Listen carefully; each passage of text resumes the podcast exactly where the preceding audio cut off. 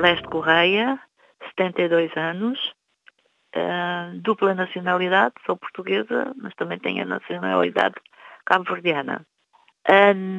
Atualmente estou aposentada, uh, fui professora e deputada durante alguns anos na Assembleia da República. Ser mulher, de alguma forma, condicionou o seu uh, percurso e se condicionou como? Eu, eu ainda sou do tempo em que os meus irmãos em Cabo Verde, uh, se me encontrassem na rua a falar com quem embirrassem, mandavam para casa. E eu tinha que ir. Uh, portanto, é evidente que já não estamos nesse, nesses tempos. Já foi um longo caminho já foi percorrido, mas ainda há muita estrada ainda para, para andar em relativamente ao ser mulher.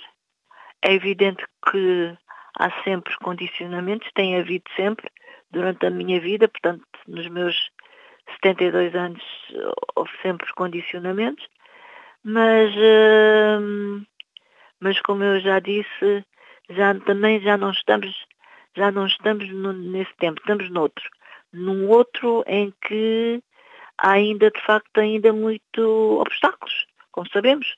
Eu ainda sou do tempo em que o meu sogro, uh, para lavar uma louça para ajudar a minha sogra, punha uma, uma, umas cortinas na janela. É evidente que já não estamos nesse tempo. Já não estamos nesse tempo. Mas, uh, como todos sabemos, as mulheres são as que ainda ganham menos, uh, ainda não chegam na sua proporcionalidade aos lugares de topo nas empresas, um, e era fundamental a presença delas nas lideranças, e com esta pandemia vamos, uh, vamos uh, vimos, estivemos a ver o agravamento das desigualdades. portanto, houve, com esta pandemia, houve um, um retrocesso as mulheres foram sobrecarregadas, estão a ser sobrecarregadas.